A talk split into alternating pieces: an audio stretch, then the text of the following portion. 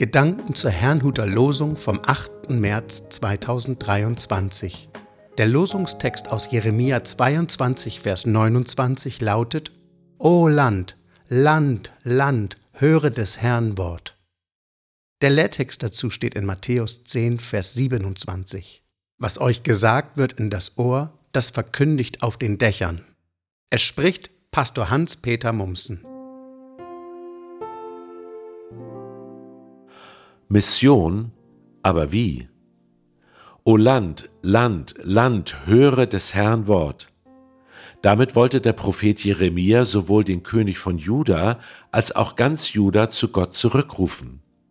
Ansonsten drohte ihnen die Verschleppung ins babylonische Reich. Ist dieser Warnruf, der sich ja speziell auf Juda bezog, auch auf andere Länder übertragbar? Schickt Gott heute noch Propheten, die ganze Länder und Nationen zur Umkehr rufen, weil sonst sein Strafgericht über sie kommen wird? Nun, es gibt einen gewaltigen Unterschied zwischen Israel und allen anderen Völkern. Zwischen Israel, also den Nachkommen Abrahams, Isaaks und Jakobs, und Gott gibt es einen Bund. Zwischen Deutschland, Amerika, Frankreich sowie anderen Völkern und Gott gibt es aber keinen Bund. Wir sind nicht Israel. Auch die weltweite Christenheit ist nicht Israel. Nur Israel ist Israel.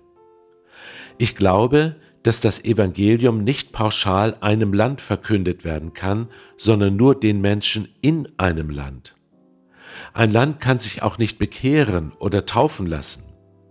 Ebenso kann man ein Land nicht in einen Gesetzesbund zurückrufen, in dem es sich nie befunden hat.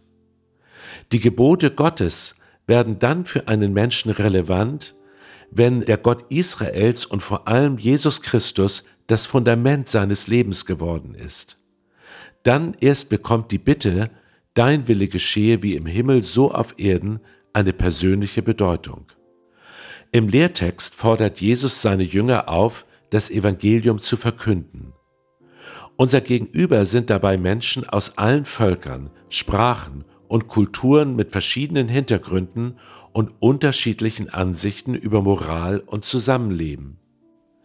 Da ist keine Bundeslade wie im damaligen Israel, in der die zehn Gebote lagern. Viele besitzen aber ein Gewissen, kennen das Problem der Schuld, wenn sie gegen ihre eigenen ethischen Vorstellungen gehandelt haben und sind auf der Suche nach Wahrheit. In Christus finden wir die Antwort und sogar eine Begegnung mit Gott. Wie ich es sehe, ist unser Auftrag ganz einfach.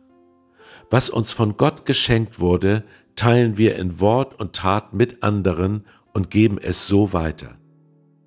Ich wünsche Ihnen einen gesegneten Tag.